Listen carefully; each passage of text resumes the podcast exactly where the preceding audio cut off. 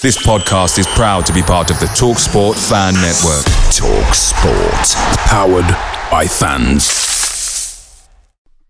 The TalkSport Fan Network is proudly supported by McDelivery, bringing you the food you love. McDelivery brings a top-tier lineup of food right to your door. What will you choose? No matter the result, you'll always be winning with McDelivery. So the only thing left to say is, you in.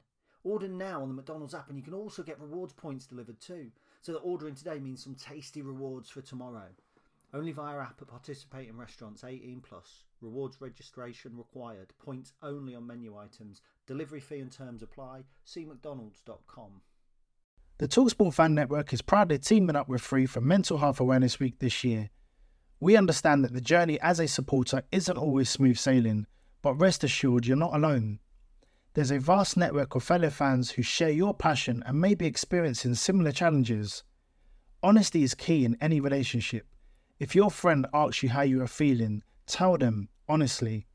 If you're going through a difficult time, let them know. Opening up about how you are feeling can really make a difference. After all, they are your mates for a reason. Let's all take a moment to talk more than football.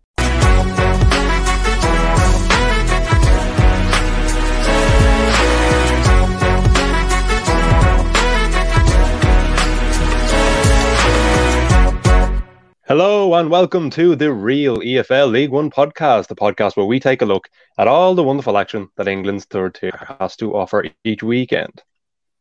Game week five just took place, and there were some huge talking points for us to dis- dissect, including Wigan's first defeat of the season, a toothless Cheltenham Town, Blackpool's questionable style of play, Derby County's ruthless attack, and much, much more. So let's get straight into it. I'm Adam Scully, and I hope you all enjoy this episode. If you do, please leave us a five star rating on the podcast platform of your choice. We've seen an upturn in new ratings, so it would be much appreciated if you could drop us a nice little five star score to help us grow, especially if you're a Cheltenham Town fan, because I have a feeling your team won't be doing much scoring this season. So take some initiative. Now, without further ado, let's get into the action. And of course, I won't be on my own to delve through all the weekend's events. I'm joined today by Johnny Hunt, a self professed Reading fan and a man living on the wonderful island of Ireland like me. Johnny, how are we? Good afternoon. How are we? I'm good. Well, I'm good living in Ireland, not so good football front.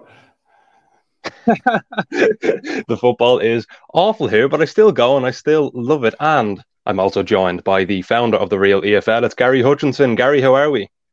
I am tickety boo. Uh, 10 points for my team from the first five games. Promotion candidates, 2 3 0 wins. Amazing. But we will be starting today with Wigan nil, Barnsley two. A shock, a shock result really. Barnsley were on some pretty poor form lately. They haven't won a game since the opening game week when they thrashed Port Vale seven 0 Then they went away to unbeaten Wigan, who were the most informed team in the League One this season. They were top of the league on a technicality. Obviously, they weren't because of the minus eight, but they clawed it back. They had the most points in League One prior to game week five and then they fell 2 0. The biggest talking point of the game, though, of course, was the early red card. Gary, I've seen one angle about 40 times, and I'm still unsure of whether it was a red card. Charlie Hughes, of course, last man. A lot of Wigan fans, I suppose, as you would, being a Wigan fan, were quite upset over the red card. They believed he got the ball. Uh, it's completely inconclusive. I mean, like I've seen the angle so many times. It's just one angle though. I still don't know if he did get the ball. What are your thoughts on that? Um, for me, uh, you know, seventy percent of the time it's given, thirty percent of the time it's not. If that happens against you, you are screaming at the referee for not pulling out the red card. If it happens, you know, if it, if it, if it happens in your favour, you're screaming out of him for doing it. So, um, but there is zero doubt it changed the game. Now, I watched um, Charlie Hughes before the goal, and I thought he was in for a torrid afternoon because he was outstripped for pace just not long before that. Um, so it might have saved him a little bit of embarrassment, to be honest, because uh, Barnsley looked really lively. And given how they have looked, I mean, I watched their Oxford game um, from last weekend. Obviously, that was one that I covered, and I I thought they looked shot shy I'll be careful when I say that because you can get it tongue twisted. I thought they looked shot shy. I thought they looked a little bit stale in attack. I thought they looked a little bit one dimensional. Um, against 10 men, it's easy to look a little bit more impressive. But after the goal, it was, uh, after the red card, I beg your pardon, it was all Barnsley. Up until the red card, we're going to show nothing either. So it was a bad afternoon for Latics. They've had a really good start to the season. Um, you say it's a shock. It was a shock on the balance of the first five games. But if you had given me this result uh, the day that we kicked off, you would have gone, yeah, yeah, that's that's probably as expected. So, mm-hmm. um, and it's one of the few games where the xG was spot on because it's two two point zero four for Barnsley, so they deserve two goals, and zero point four seven for Wigan. So for me, if it's under 0.5, they don't deserve a goal. So xG actually right in this game. Yeah, it just went all true to form, I think. Speaking of XG, actually, there is a game further down the line. I won't spoil it yet, where the XG I have written down was 2.00, and it was perfect. And they had scored two goals, so there's a spoiler. But it was so I'll, I'll get to that. My little nerd mind is freaked out last night. But I agree with you. I actually thought Wigan looked awful at the start of the game, and then I mean, it it wasn't the first time that it wasn't the first time that that Barnsley had gone through on goal. There was a couple of counter attacks that Wigan really didn't deal well with. And then, of course, in the end, Charlie Hughes takes down his man. Whether he got the ball or not is another question. It's a red card. Five minutes after then, Devante Cole, former Wigan man, scores his fifth goal of the season.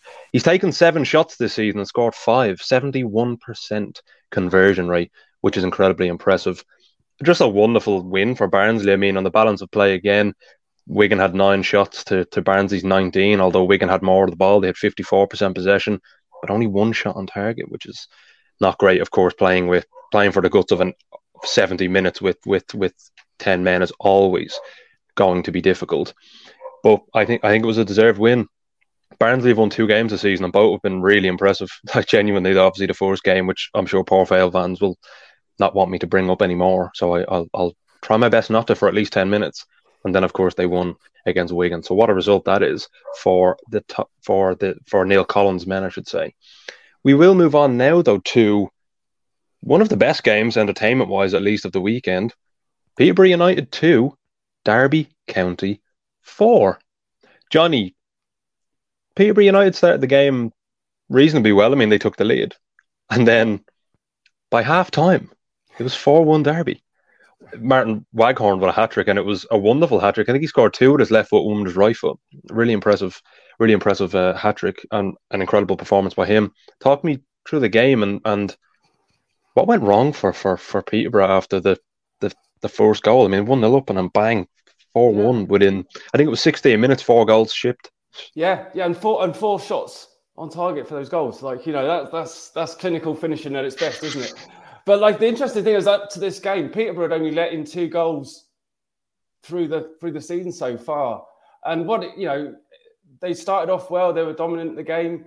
Um, Derby then changed slightly. Martyn Waghorn dropped a little bit mm-hmm. deeper, and it kind of gave them that link that then just turned the game on its head. And then, you know, if you kind of look back to the Sheffield Wednesday game last season in the playoffs, where all of a sudden, you know, are in Peterborough's heads one goal goes in, two goes in, and then it's like bang, half time, and it's like how we got here. And I think the, um, Ferguson got sent off in the second half. I heard his assistant talking, and it was like you know they were just much more clinical than we were.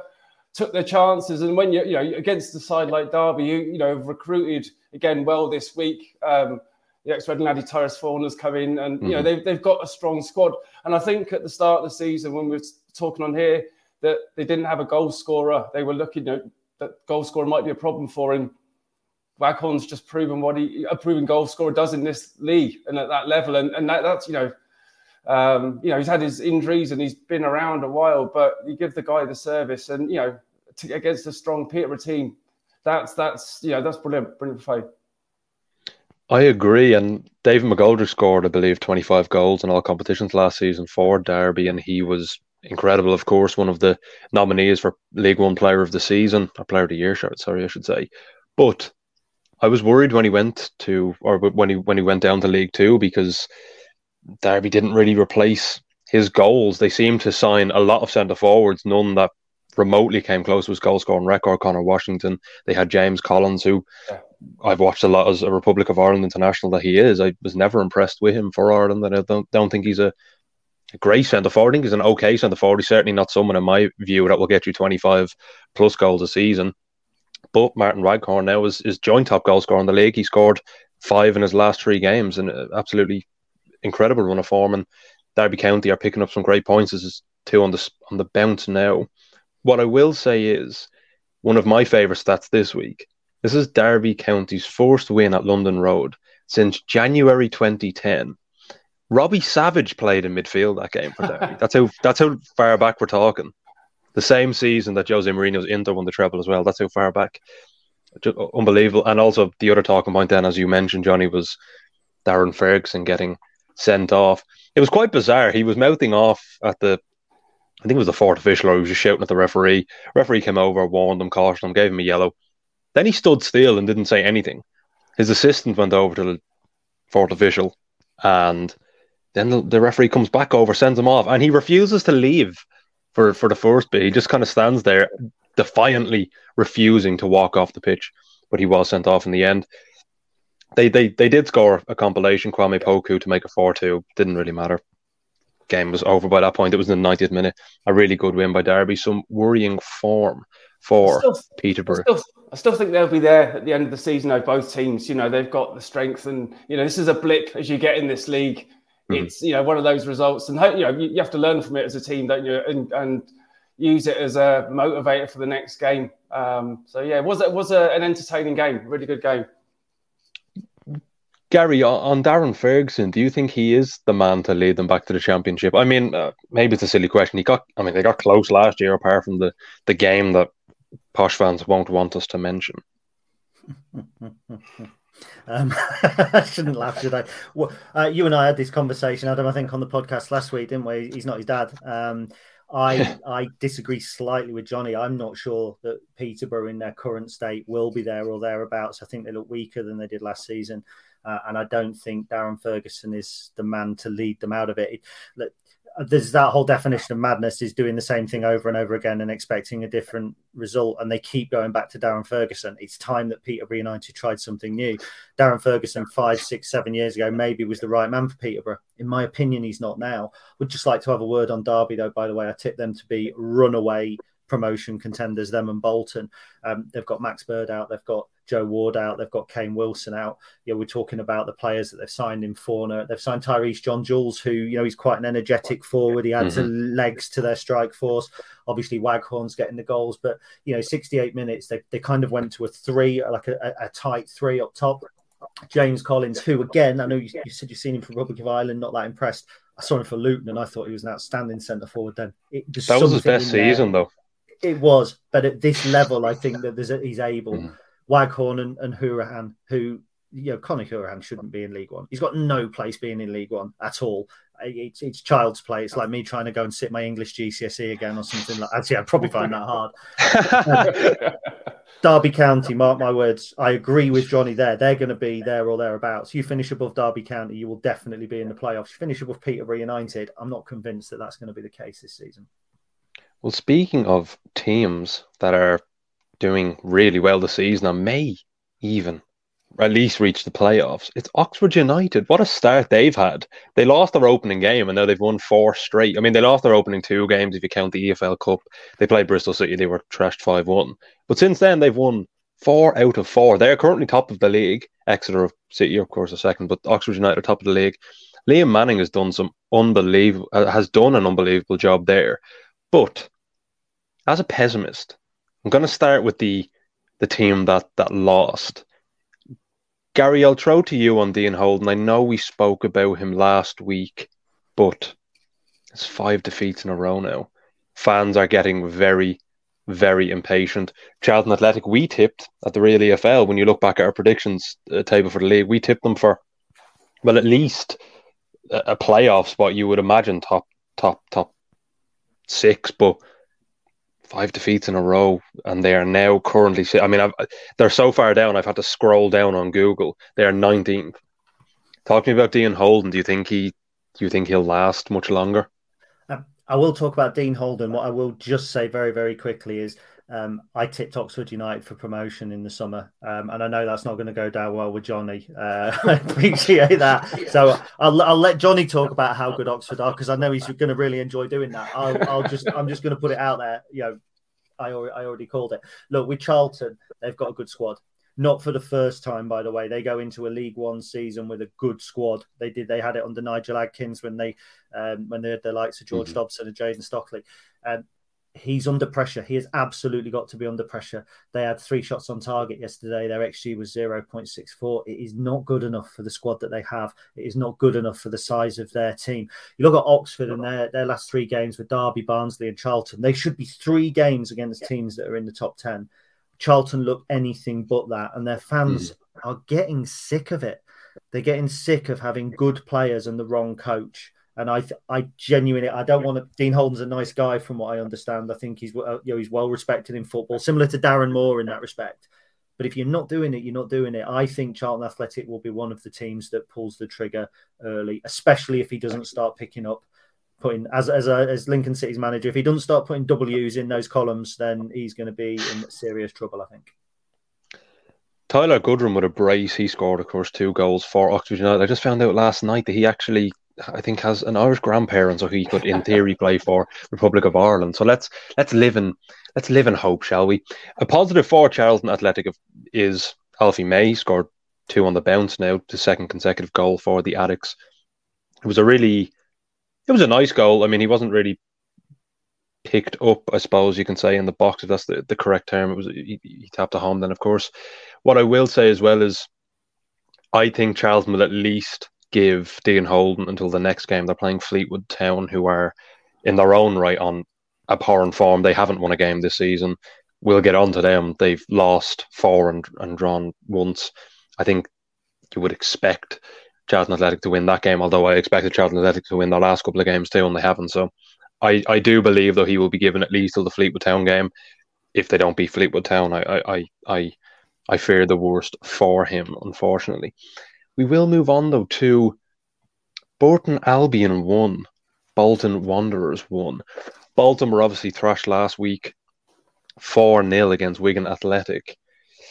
They didn't really, wasn't really the response I don't think the fans were expecting. I mean, Burton Albion, another team who haven't won this season, they've been on some difficult form. they they've picked up two points all season, and both have come in the last, well, recording this on the Sunday, so last eight days, I suppose we can say they were very fortunate to get away with a point. I felt against Wycombe Wanderers last week.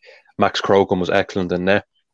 This time around, though, was kind of a different story. Johnny, I felt they were a lot better, a lot more of a threat anyway going forward, and they they they could have won the game. Although you can also say the same about Bolton Wanderers too.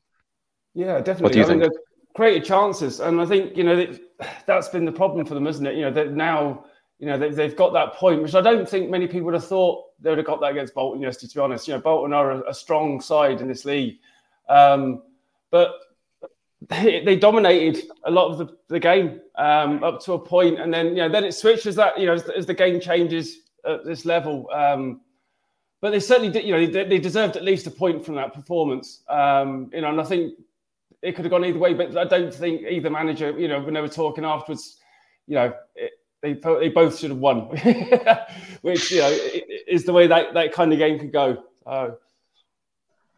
was it a war? Do you think it was a better point for Burton than Bolton Wanderers? Maybe that's a silly question because of the the expectation, I suppose, for both clubs. But again, it comes back to the question of did Burton Albion deserve more? They also went one 0 up, and we'll get on to Mark Helm in a moment when I when I come to Gary. But Johnny, they they they could have won the game. Nathan Baxter made an unbelievable save, yeah. if I'm not mistaken, towards the end of the match. I don't remember the exact minute.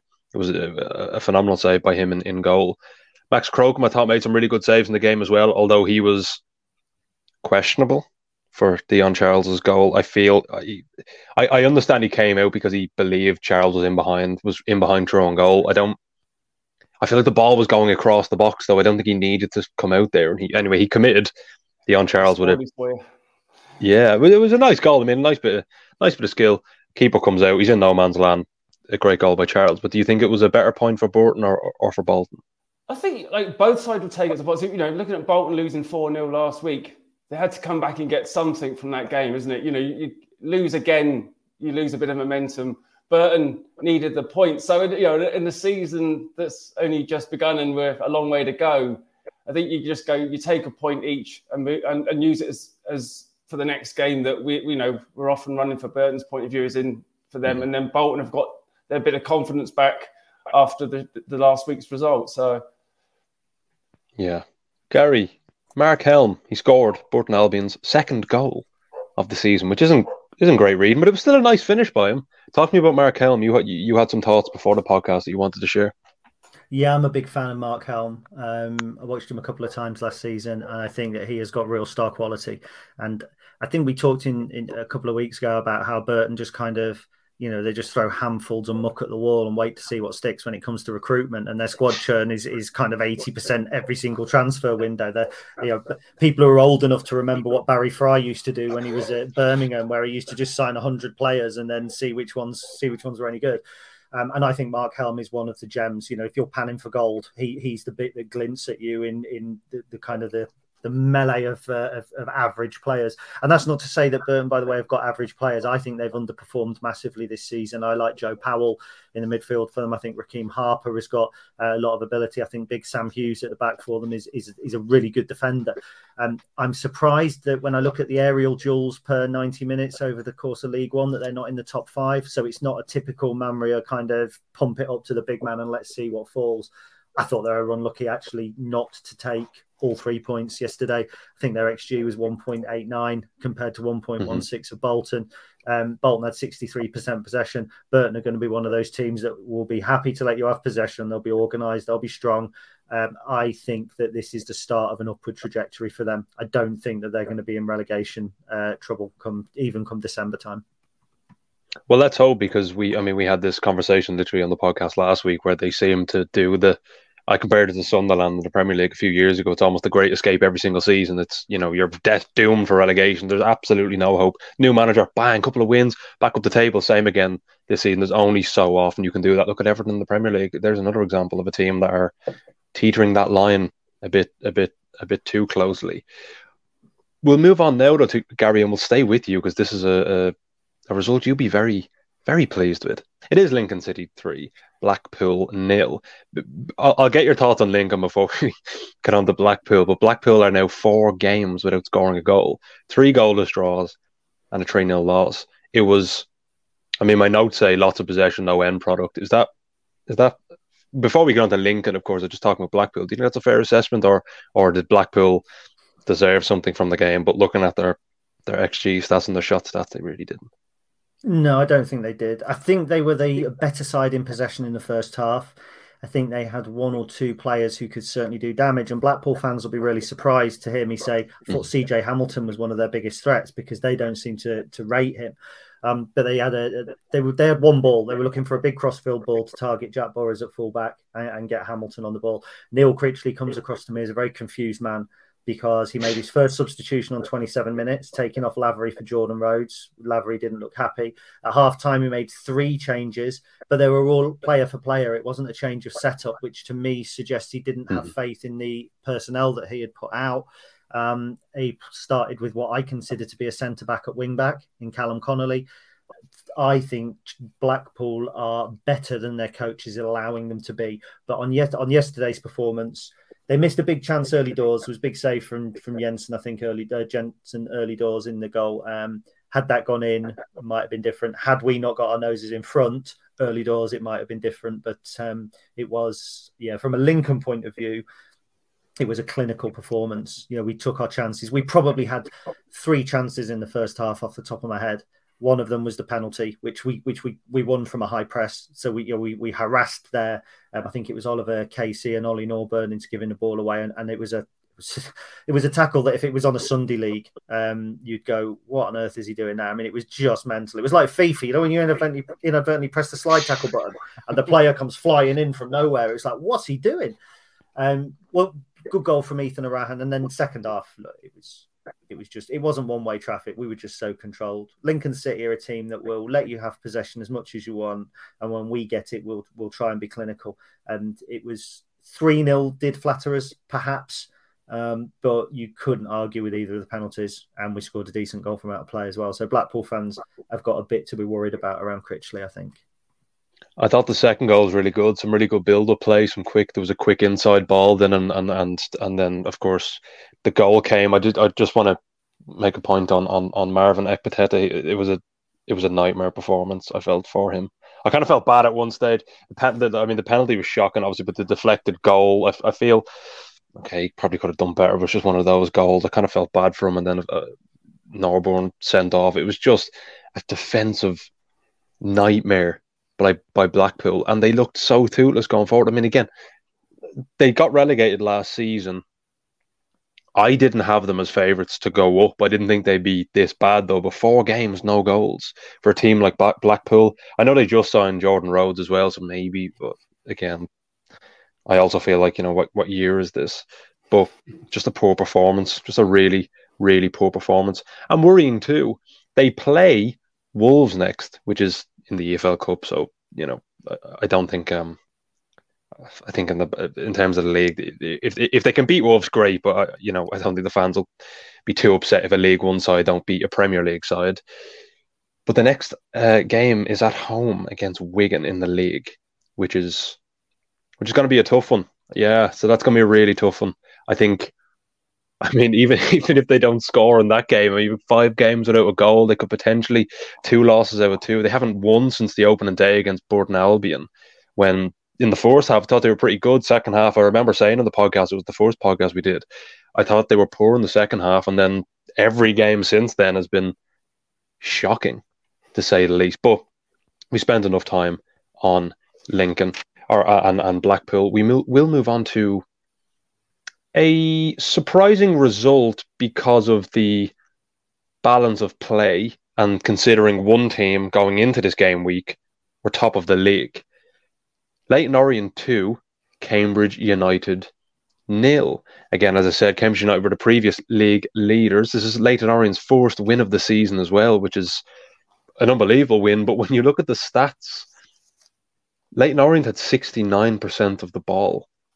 Now, I know Mark Bonner's side haven't been known to be. I mean, yeah, okay, there's certain games they can dominate the ball. That's fine. They're a good enough team to do so. But a lot of their wins this season have been, or some of their best performances have been when they're sitting deep in their own half. Look at last week against Bristol Rovers, where they won at home against Bristol, of course. And but Joey Barton, Bristol Rovers manager, came out afterwards and I believe I said on the podcast at the time he gave these kind of sly compliments like, "Oh, they're so brave to park in their own half at home." And then Cambridge United won two 0 the the the first game against Oxford United, the same kind of thing. They they they they don't mind sitting back and hitting you on the break. They kind of went for that, though they did go for that tactic against Leyton Orient, and it was kind of disastrous.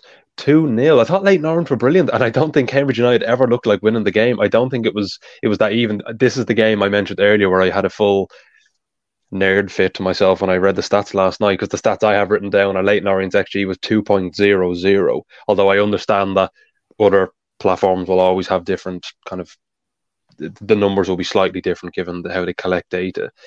Cambridge United's XG was 0.46. I mean, I think you said Gary earlier that anything under uh, 0.5 is, is you don't deserve a goal, and they didn't. I thought I thought it was a poor performance, but Johnny, do you think it was that they, they were brought back down to earth finally, or or was it just a bad day at the office? Cambridge United, I mean, because they were obviously on flying form, and now they're, you know, that, that was a that was a pretty bad loss yesterday against a team, such a dominant loss too against Leyton Orient against a team that hadn't won all season. They were top of the league, and now they suffered a, a loss. Do you think it's, you know, just a, a reality check? Yeah, like, it sounds like you know sitting back in a game like that when really you know they're, they're the, the informed team. You expect them to be on the, uh, the front foot more and to go for the win. Where a team that's not won all season and are under pressure at home, there's a chance there, isn't there, to really, you know, they're, they're in form, they're confident, they're top of the league. You're playing a team at the bottom. This is the chance to get that next step of uh, confidence, whatever you want to call it, and, and, and go for the win. But when you say the possession's so low, uh, what three shots on target, I think, in the end. Yeah. Um, none in the first half. Um, and then Orient, you know, to get the result for them is huge. I think for their season now, that's really going to give them a, a huge lift going ahead. That they now got that win under the belt against a team who were doing well. That they compete with They had a lot of possession. They're on top. Um, you know, so for them now, it's it's they can look look forward to the next game and not go, oh, geez, another one. We've got to get a win mm. here. We're, we're under pressure, under pressure. So, yeah, it's it's it's a start for them. And as I said, I think it was a genuinely a, a dominant display, a wonderful performance. They have, or Leyton Orient, sorry, have Stevenage at home next, and Cambridge United have Reading at home. So, so, so Johnny, you'll you'll be interested to know that. So maybe it's a good time to play Cambridge United. If they had won and they were still top of the league, maybe you would feel less confident about going to Cambridge United and trying to get a result. Away days are great, especially when your striker bag's a last minute winner. But there's nothing quite like playing at home. And do you know what? The same goes for McDonald's. Why not maximise your home ground advantage with McDelivery? Are you in? Order now on the McDonald's app at participating restaurants. 18 plus serving times, delivery fee and terms apply. See mcdonalds.com. This podcast is sponsored by the wonderful people over at NordVPN. The 2023-24 campaign is set to draw to a close, but the football never truly stops. With the Olympics, Euro 2024, and the new season set to commence in no time, make sure you don't miss any of the action wherever you may be in the world by downloading NordVPN. For just the price of one cup of coffee per month, NordVPN allows you to watch your favorite teams, players, shows, and movies anywhere in the world, even if they aren't available in your region, simply by switching the location on your device to one which is showing the content. NordVPN also acts as your cyber bodyguard, protecting your personal data and other sensitive information such as credit cards and passwords from falling into the wrong hands, which is always a worry when you travel abroad. And with just one subscription to NordVPN, you can use the service across six different devices, which is incredibly handy if you're traveling with your family and or loved ones. To get the best discount off your NordVPN plan, go to nordvpn.com forward slash reallyfl. There's no risk with Nord's 30-day money-back guarantee, and you'll help support our podcast too. The link is in the podcast episode description box. So now, back to the podcast. We will move on now, though, to Port Vale 1, Carlisle United nil. Now, not going to lie, not a wonderful game of football. Not a lot really happened. There was, I, I think, the the result was deserved on the balance of play. Fifty-one percent of the ball Port Vale had to forty-nine. That's not really. I mean, even stats in that respect, but Port Vale had 17 shots to 10.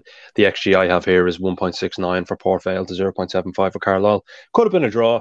Could have been a, a, more comfortable win for Port Vale had they converted some of their, their chances, although the 17 shots and a 1.69 xG really isn't a great, isn't a high quality of chance when you break it down what the actual percentage of those chances going in is. But major talking points in the game was the goal. Gary, you've seen the goal. It was, I mean, okay, I'll I'll get on to Paul Simpson's comments in a sec, but I feel like the I, I understand it's a silly, it's silly, it's a silly throw in, it's absolutely ridiculous, but I think the goalkeeper could have controlled it. I, yeah, I, it's just one of those moments where in my head, as soon as I see it, all I can hear is the going off in my head. Uh, I can understand why Paul Simpson was angry, and I can understand why he's pinpointed it. Yes, the keeper could have controlled it. Yes, he's then made a, he's made a silly mistake. Um, I think there's a there's a more fundamental problem with Carlisle United, if I'm entirely honest. Uh, I think we can look at that and he can blame that, but I also think he was fairly scathing about the, the rest of the performance and he'd have every right to be. You know, he brought in Luke Plange, a relatively big name centre forward. You know, he's been in in the, the Belgian uh, leagues. He was at Lincoln last season. He's he moved from it. He looks really poor. He looks a long, long way off it, and I, I just don't see, I don't see any identity with Carlisle United at the minute. I don't see any progression. Um, I mean, they brought Dan Butterworth in, who I thought was a was a was a cracking player for Port Vale last season. Actually, Butterworth, um, and he came on, I think, for the last six minutes. I, I I think of all of the teams that have come up. There's always one I think that tends to struggle. Forest Green last season, obviously, were, were cut adrift. Um, with five games in, it's a little bit too early to tell, but I don't think Port Vale are a decent, are, are a top half side. I think that they'll finish wedged somewhere in the middle of the lower half, and they were comfortably the better side. And it's funny about XG stats. Why out Scouts XG actually had them at two point eight seven. So you know XG does kind of vary so much between um, between providers. Mm-hmm. They were never in any doubt, and, and, to be honest, Port Vale should really, I in my opinion, probably have, have won by more. I think they're two teams that there won't be very many League One clubs or managers looking at that going, don't fancy playing them next week. Uh, and you know, Port Vale, I can see developing. I can see getting stronger. I can see moving forward. At the moment, Carlisle need a big week between now and Friday. They they need bodies. They need something in, and I don't see them bringing it. I don't see them getting it. Just touching on the XG point, I just want to make it clear. I know we kind of mentioned this last week. The reason XG at this level varies so much between providers is because the lack of camera angles in the stadiums, and because at the highest level, when you're talking about the Premier League, Champions League, the you know Serie A, Ligue 1, etc., they have 100 cameras. You, you know okay some the way they collect the data might be slightly different but realistically the data will be a couple of a couple of points in the difference between each provider. Especially like Champions League game you've Man City versus Real Madrid the XG is going to be spot on. There's 100 cameras they're always going to get the exact spot that that shot was taken. At this level not so much unfortunately maybe in the future but actually is still I suppose a bit in its infancy of when it was created. I mean, it was created in 2012. It only really started to take flight a couple of years ago, maybe four, three, four years ago, to my knowledge. So hopefully in the future we'll get will be a lot more accurate. I just want to say on Port Vale, since the game, I won't mention it because I said I wouldn't earlier, so I won't. I'll keep my word. I won't mention the opening game. They've won three games and drawn once. Unbelievable form for Andy Crosby's side less so for Paul Simpson. Gary, you mentioned it. I've interviewed Paul Simpson, as I said last week. Really lovely guy, an absolute gentleman, but he was seething in his post match interview. I was genuinely, I was kind of taken aback. I didn't think he could get, get that angry. He called the decision for to take the throw in or to play it to a goalkeeper. He labeled it as disgusting and unprofessional. And then he said, I'm not taking responsibility for this loss. You know, maybe rightly so. If they didn't make that throw in, it was it would have been goalless. Although again, hindsight hindsight's twenty twenty. Just poor. Carlisle United still haven't won a game this season. Their only threat really looks like Owen Moxon, but like outside of that, I don't think they look wonderful. And and yeah, just poor. I want them to do well. I like I like Paul Simpson. Just it doesn't seem to be. They just seem to be struggling with the adaptation, I suppose, to a higher quality league. But let's move on to Bristol Rovers one, Wycombe Wanderers two. Now, Joey Barton's come under a lot of criticism, Johnny, for his his team's performances recently. They lost last week against Cambridge United 2 0. They've lost again. It was, and I mean, sorry, just to just to list some stats off to give context to the listeners. They had seventy percent of the ball and one shot on target. Yeah.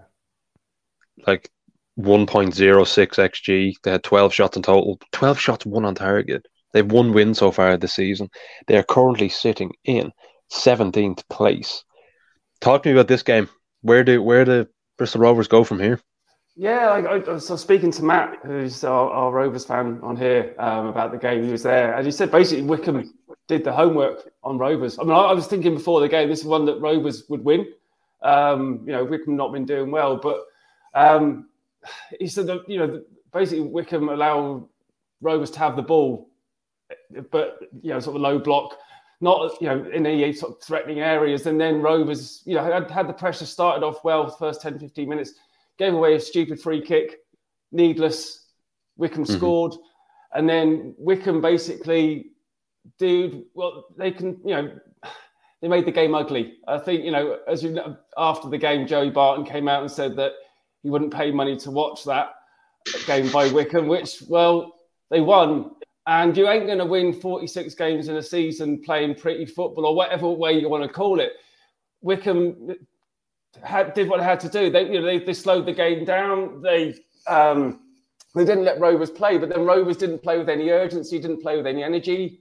Um, it was all very timid, you know, and, and, I think they've got a good squad at Rovers. Um, some of the players that have come in um, over the summer, uh, Hunt, um, the other lad? His name, uh, George Friend. You know, so there's there's a good good depth there, but it wasn't pretty. Um, and I think you, those kind of games where somebody like they're playing the kind of football that Ainsworth played, it was you know, a lot of long ball. It was it was um, slowing the game down, whatever way you want. to It's not pretty football, fine, but if you're a good manager and you've got good players, you have to find a way to play around that because you're not going to get 24 teams in this league playing the same way. It's it's mm-hmm. teams teams play with what uh, resources they have. But what Wycombe have got is uh, Matt Bloomfield. There is you know a good manager. He can bring on somebody like Garath McCleary in the second half, who obviously know at Reading for years, who you know experience got the goal for them, but they they they've got that depth where they know how to win the games. I know they've not been doing great, you know, this season. It's been a bit hit and miss, but looking at that game there, he's coming, you know, and there's going to be games later on where he's going to have to play a different way as well. You know, it's that teams that maybe play quicker and put them under pressure. He's not going to have that those opportunities that they had yesterday. So it was down to Barton to change it and to to to use the players that he had to make a difference, but he, he couldn't seem to. It, it was very laboured, and and you know they got a late goal, like five minutes to go, but it didn't look like they were going to win or you know even get an equaliser. so it's it's a, well, the, the goal was their only shot on target.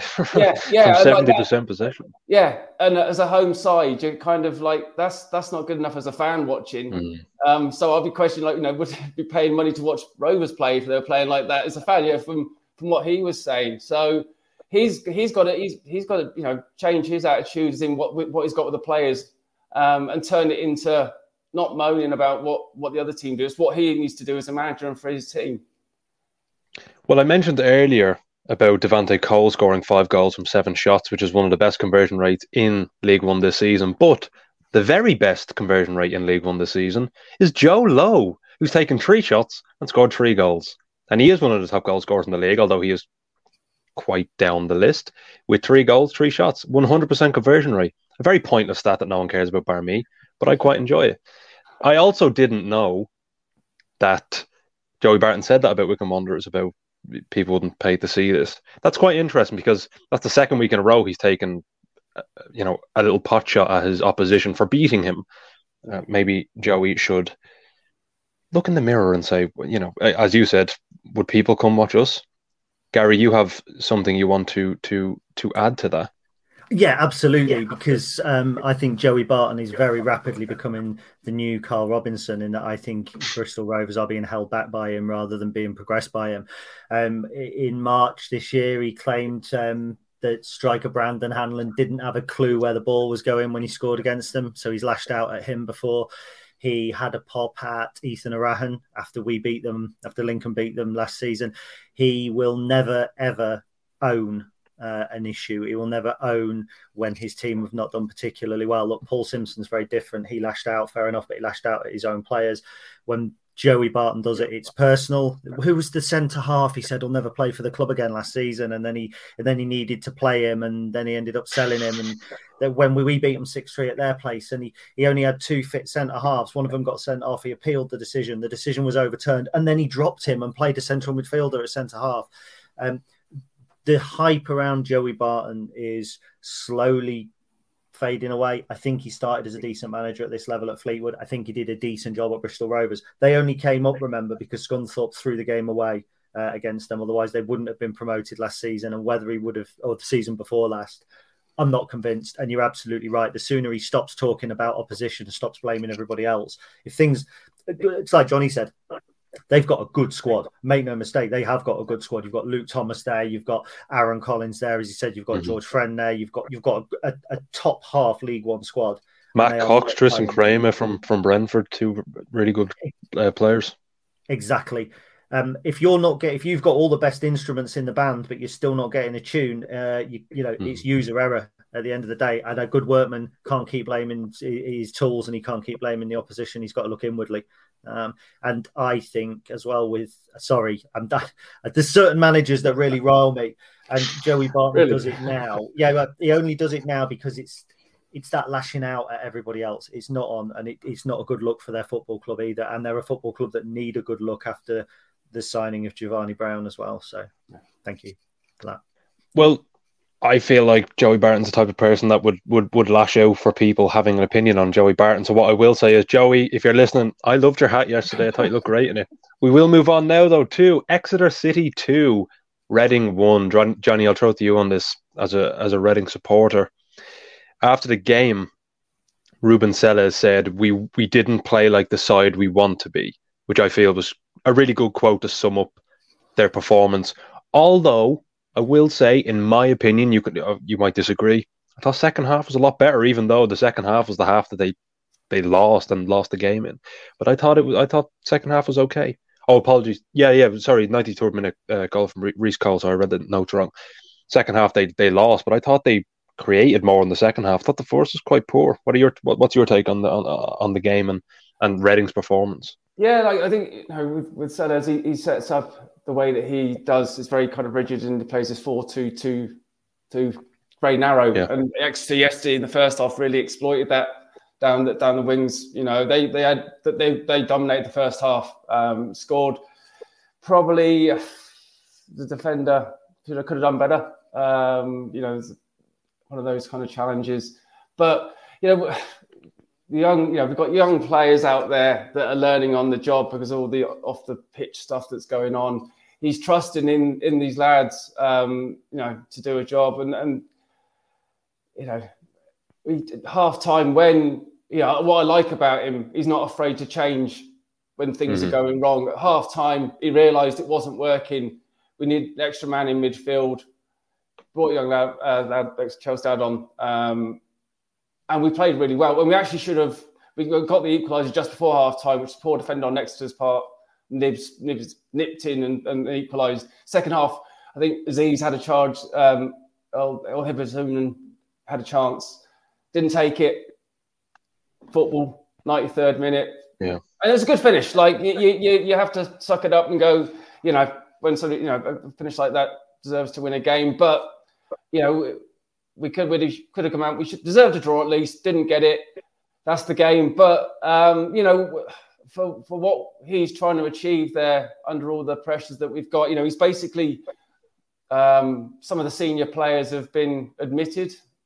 Read into that mm-hmm. what you like with Andy Carroll, um, Tom Holmes, Yiadom, who's club captain, is on the bench, and Abby, who's the under 21 captain, has been captaining. But then gives Yiadom the captain's armband when he comes on as sub, which is a bit bizarre. But um, you know, it it's going to be it's one of our seasons for us. It's going to be you know game like that. We'll you know we'll learn from it. Other games, you know, we've done we've come off two wins. Um, you know, and it's exciting to see we've actually got a method of playing. We've actually got a way of, of doing stuff, unlike Ince last season, which was just hoofball and no tactics. You can see what Selles is doing, and, and when it works, it works he's learning about the squad. We desperately need new players in, um, but that's the game. But the the, the, bit, the, the nice part, aside from the football yesterday, as I called it, was the Eamonn Dolan derby. There was a big celebration there for one of those amazing people in football who was manager of Exeter um,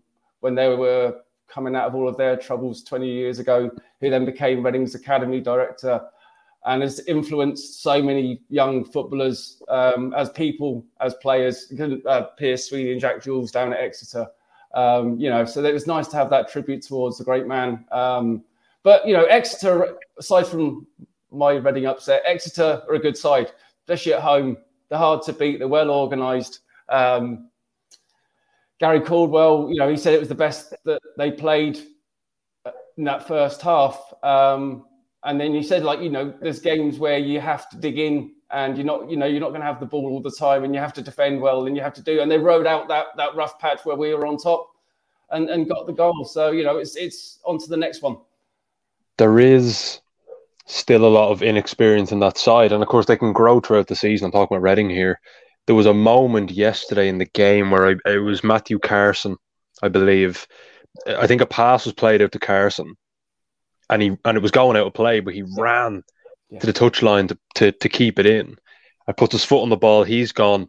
The Exeter just collect the ball from where I mean, just leave it, let it go out, defend the throw in. It's okay.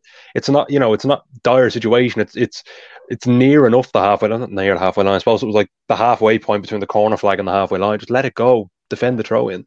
He tries to keep it in. Exeter almost score. I mean, it was it was a whisker away from going in. He just blazed it over the bar in the end still, it, it was disappointing because Reading were on a two game win streak. The next game for Reading is in the EFL Cup after beating Millwall two weeks ago. They now face Ipswich Town, who are, well, I was going to say unbeaten. They aren't unbeaten after yesterday, of course, having played out a, a seven goal thriller with Leeds United. I still think, uh, but they, they were on a two game win, uh, winning streak. They beat Cheltenham, they beat Stevenage. Exeter City were always going to be a tough game. Exeter City are second in the league table, which is really, really impressive by Gary Caldwell's side. We will move on, though, to Fleetwood Town nil, Shrewsbury Town one. Gary, I'll just throw it to you quickly on Scott Brown. I mean, where do where do Fleetwood Town go from here with Scott Brown? A lot of fans were highly displeased. It's it's fair to say. I, I, I really don't like coming on and saying manager should go. I'm just posing the question because their XG I've written down was zero point four nine. They they didn't look like scoring, in my opinion. I thought they were again toothless up front. They maybe had one or two chances that were that were decent, but they just I mean, two goals scored this season, eight conceded. Fans are getting frustrated now with Scott Brown. Is it is it, you know, time for a change or should he should they stick with him? I think they should stick with him um, because I think that the problems at Fleetwood run much, much deeper than who is in the mm. dugout. Now, I rather foolishly uh, tipped Fleetwood for the top six this season because I looked at their oh. squad uh, yeah, genuinely, I looked at their squad. I looked at, at Stockley and I looked at Jack Marriott. I looked at Danny Mayor and I looked at Ryan Broom. I think he's there, and you just think, wow, that's they've got some real mm. attacking quality. Um, admittedly, it's no longer 2019, so perhaps I should have factored that in as well. it would have been better four years ago. Um, but you know, Scott Brown could have walked in the summer uh, quite and and another manager may well have done. I think he showed loyalty to Fleetwood given what happened. And look, when you know we're not here to pick over that, but when your um, owner is is sent down and you know there's all sorts of question marks around where you're going as a club, I think there are fundamental problems at Fleetwood that are in the post, and you know they're not due this season. They're not probably not due to arrive. They're not forced to sell, but going forward, they're a club that probably would struggle to sustain League Two football based on their um, attendances, you know, and and having a chairman who's legitimately putting money in or, or, or allegedly or whatever. Um, so I, I think Scott Brown is actually a, a, method for them to stay out of the bottom four this season. I think if you start making changes now, uh, a week before the transfer window, and I know what I've said about Charlton, but you know they've Fleetwood have got a decent squad for the size of for the team that they are. Scott Brown did a good job there last season, and five games in after the summer that they've had, they expected some turbulence. Their xG is low. Their their xG, I think they they're something like sixth worst in the division on 5.6. Mm-hmm. But bear in mind, you know, Oxford's XG over the five games is lower than Fleetwood's. So it's not always a good barometer. The fact is, Oxford have got 5.5 XG, scored eight, whereas Fleetwood have got 5.6 and scored two. So it really is a question of being clinical. And when you've got Danny Mayor and Jack Marriott and you know, Jayden Stockley, you wouldn't expect that to be the issue. I, I actually think Fleetwood stick with Scott Brown. You know, the expectation isn't there like with Dean Holden at Charlton. I do want to play devil's advocate just for a moment, but if you look, I understand you, you said maybe it wasn't, it's not 2019, so you should have revised your your your your prediction. But if you did think Fleetwood Town have a good squad, should Scott Brown not be doing better than second bottom and winless in five, four losses on a, in in a row? The question mark was over how much the events of the summer mm-hmm. affected the squad and the management team. And I think it's been a bad start as partly as a hangover. The question is in 10, 15 games, are they still going to be there? I think their best their best opportunity to move away from what's happened in the summer and achieve some sort of stability on the football side of things is by keeping Scott Brown. Because I think you get rid of him. Are you going to get somebody of his quality? Because I think he's I still think he's a decent manager. He's a good young coach. He's kind of like a Joey Barton but without the controversial uh, outgoing mm-hmm. personality. I think football wise, they're very, very similar. I think if he goes, who goes to Fleetwood Town? Like Charlton, it's fine. You get rid of Dean Holden, you'll have managers yeah. queuing up round the round the round the block. Fleetwood, yeah, if they offered me it, I'd have to think twice. So uh, yeah, I'm not, I'm not sure. What I will say is though that I mean Shrewsbury Town scored before Fleetwood got anyone sent off. They had two red cards in the game, of course, Jay Lynch and Josh Earl. They didn't concede when they were down a man at all in the game, which is, I suppose, is a positive if you want to look at it like that. Although, you know, I'm kind of just nitpicking on positives here. we talked about their lack of goal scoring threat. It is nothing compared to Cheltenham Town. Cheltenham Town nil, Northampton Town one. Cheltenham Town are now still one of only two sides in England's top four divisions that are yet to score. Can anyone tell me the other team? Everton. Okay. It's Everton. And they are also rock bottom of the Premier League, but just like Cheltenham Town. But if you flip the table upside down, they're top. So, you know, makes you think. Johnny, they lost Alfie May.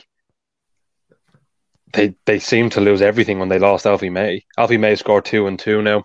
He's been on some I don't know, it might be three and three actually. Sorry, I think I might have that stat wrong. It might be three and three for Alfie May. I could be wrong though. No, I think it's two and two. But they cannot score to save their lives. I mean, the XG zero point four two. They had eight shots, forty one percent of the ball.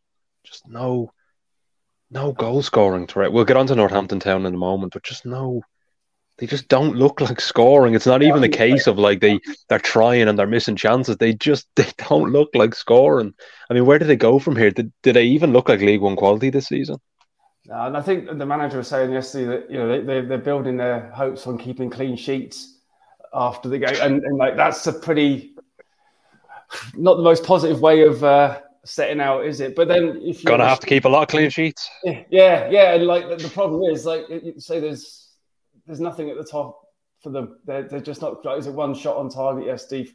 And at home against Northampton, we're kind of a big physical, strong team who do what they do. They play the way they do. They, they play with energy. Um, but then, you know, when you're struggling, the last thing you need is a defensive slip for the goal, which mm. was, you know, when you're under pressure, isn't it? It's always like, you know, a few minutes to go. You literally see out the game, you get a point, you go, okay, yeah. we've broken the, the chain of things. But then, yeah, it was a, it was a, yeah, Sunday League one. I don't know if it was even that that good. Um, but, you know, Sam Hoskins, you know, he's a good finisher. Um, took it well, you know, you know, could have easily panicked, but calm, calm as, and that's 1 0. And, you know, Cheltenham, are they going to chase the game and get a goal back with the way they're playing at the minute? It's could be still playing now and they're probably not scored. You know, that's that's the sad part for them, isn't it? You know, and, that's that that creates a lot of pressure for the manager, um, Wade Elliott, who's you know is decent, but like he's what he's working with there. It's what can they what can they do differently?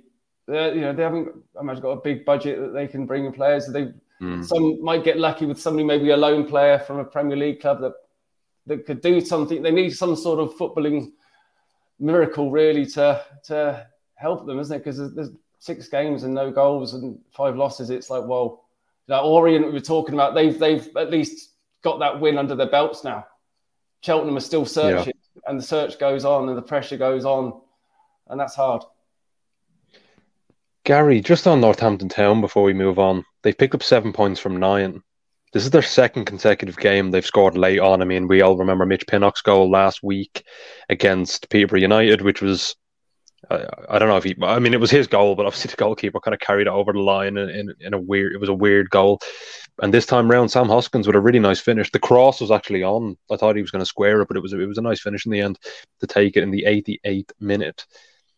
You said you were impressed by them two weeks ago. It was ju- just under two weeks ago when they played Lincoln City in that two-all game. Do you think they have enough to stay up? Because last couple of weeks, well, I mean, I know Chris Chris Lamming spoke about it last week on the podcast. He said that they look they look really good. They look not you know not not promotion quality, but they look kind of mid table ish, decent, uh, tough side you don't want to face. What do you think?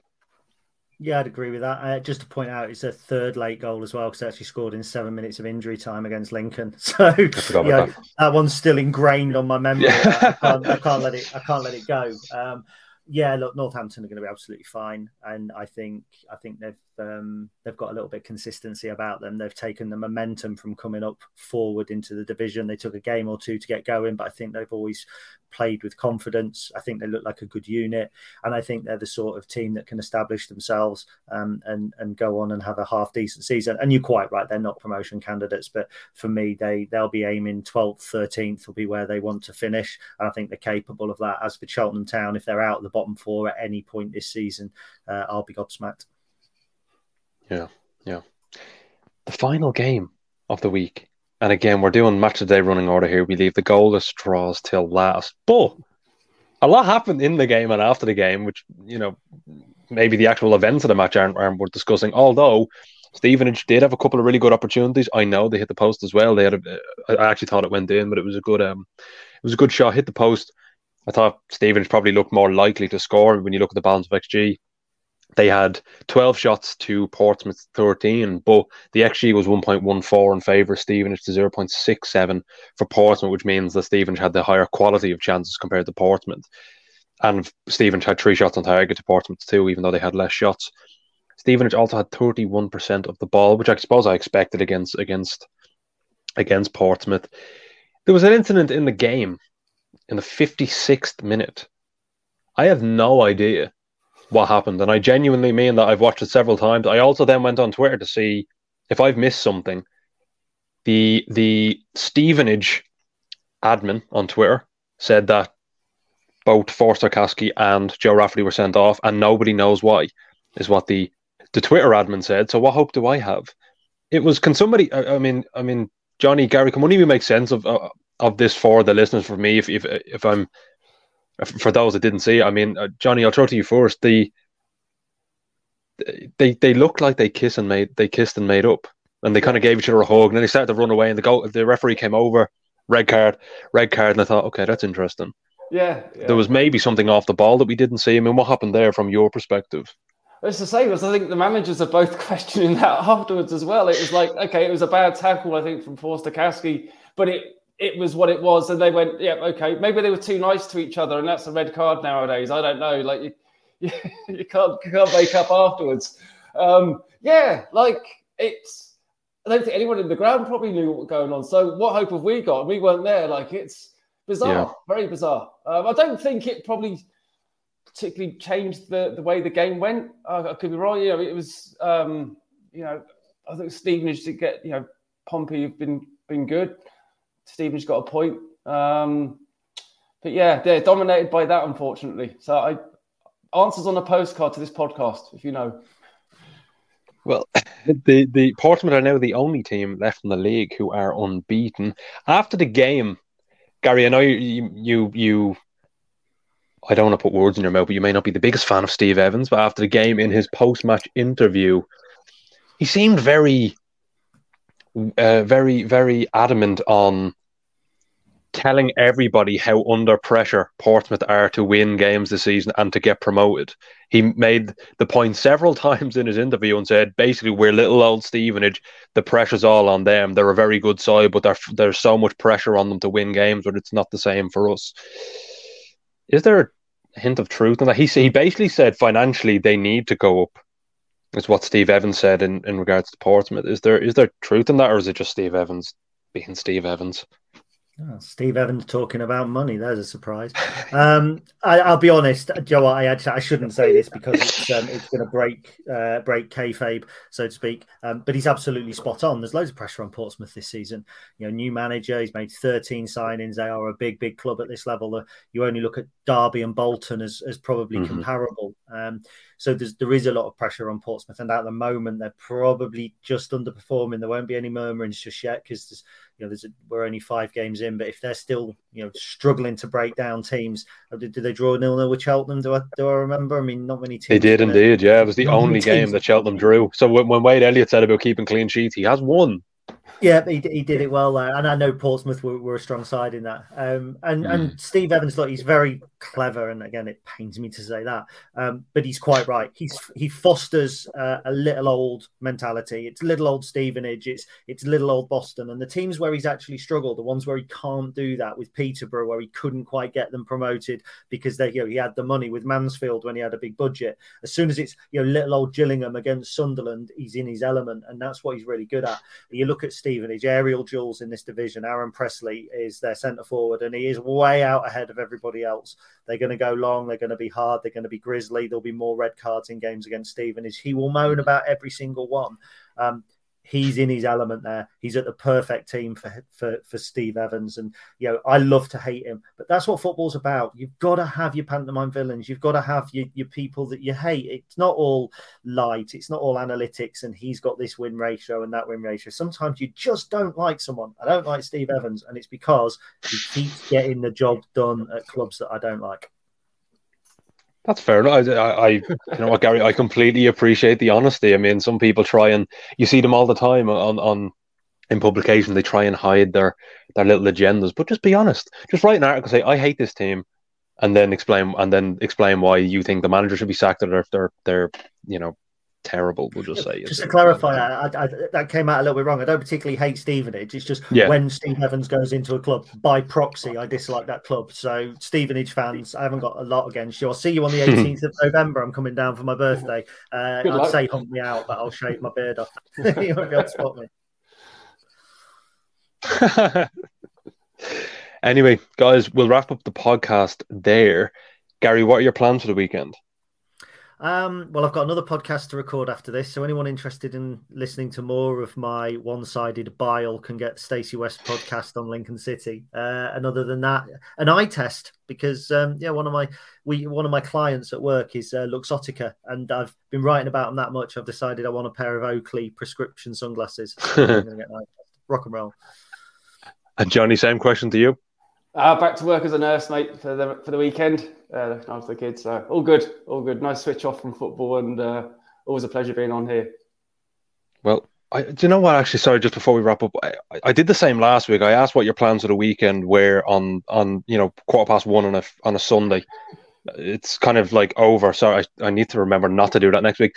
Anyway, to everyone listening at home, make sure to drop us a five star rating if you enjoyed the podcast. It means the world to us.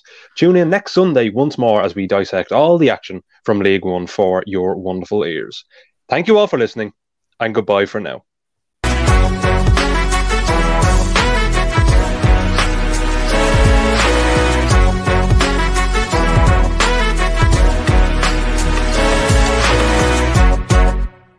The Talksport Fan Network is proudly teaming up with three for Mental Health Awareness Week this year. Beyond the pitch, beyond the results, we're here to connect fans, getting them to embrace the highs and lows of supporting your club because we're not just fans, we're a team. With two in three football fans having struggled with their mental health, we understand that life off the pitch can present its own challenges. That's why we're committed to ensuring you have the tools to stay connected with your friends and fellow supporters.